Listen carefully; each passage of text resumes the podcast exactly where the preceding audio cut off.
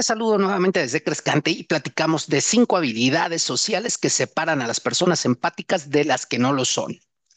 ¿Y cuáles crees que sean esas? Ahorita que hablamos en cápsulas anteriores acerca de las habilidades blandas, una de las principales habilidades es eh, la empatización de forma genuina y la validación del otro. Eh, la realidad es que la empatía es una habilidad de inteligencia emocional que va más allá de preocuparse por el otro. La empatía implica ponerse en los zapatos del otro, comprender lo que siente y cómo lo siente y tratar de sentirlo también.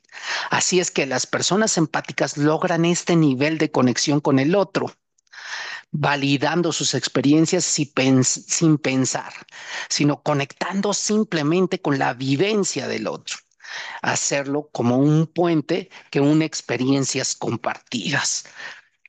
Dos, saben descifrar la comunicación no verbal o se adaptan a ella. Saben que cuando nos comunicamos, no solo nos comunicamos con la boca, sino también con los ojos, con el cuerpo, con las manos, y son conscientes de las señales no verbales, como es el lenguaje corporal, las expresiones, la postura, la distancia, el tono de voz. De esta forma, eso les permite sintonizar con las emociones de los demás. Tienen un respeto y aceptación incondicional. Las personas empáticas muestran estabilidad social y aceptan incondicionalmente a los demás independientemente de tus diferencias. ¿Qué quiere decir? Escucho a la otra persona con gran atención, aunque no comparta el punto de vista, entiendo que tiene un punto de vista distinto al mío, pero ese punto de vista es respetable y comprende las perspectivas ajenas al cultivar este entorno de aceptación, crean un espacio donde las personas se sienten seguras de expresar sus pensamientos y emociones sin temor al juicio. Escuchan más y mejor. La escucha activa nuevamente llega. Hacen contacto visual, eh, no se distraen con nada, captan las emociones, los matices verbales. Eh, la forma de la comunicación no verbal y se adentran a la comprensión emocional.